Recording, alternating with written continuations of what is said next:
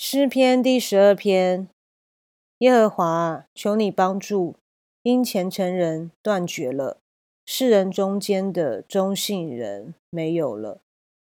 人人向邻舍说谎，他们说话是嘴唇油滑，心口不一。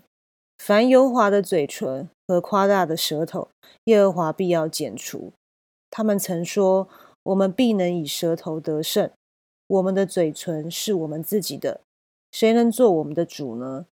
耶和华说：“因为困苦人的冤屈和贫穷人的叹息，我现在要起来，把他安置在他所切慕的稳妥之地。”耶和华的言语是纯净的言语，如同银子在泥炉中炼过七次。耶和华，你必保护他们，你必保佑他们，永远脱离这世代的人。下流人在世人中升高，就有恶人到处游行。感谢主，呃，礼拜一的早晨就要透过圣经，透过上帝的话语来向我们的心说话。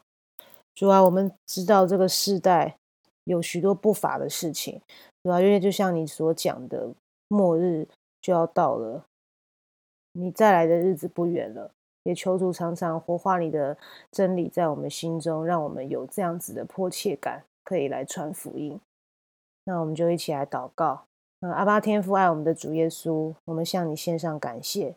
主啊，你的话语是炼净的，你的话语是充满恩典的。主，你的话语也是真理。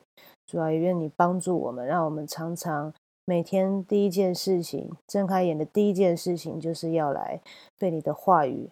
来提醒主啊，愿你的脸光照我们，那我们每天所行的、所思所想的，都能讨你的喜悦。愿主帮助我们，每天都能够持续的、不断的被你的爱来更新，来心意更新而变化，让我们更像你。愿主赐福，继续带领我们的每一天。这样感谢祷告，是奉我救主耶稣基督的圣名。阿门。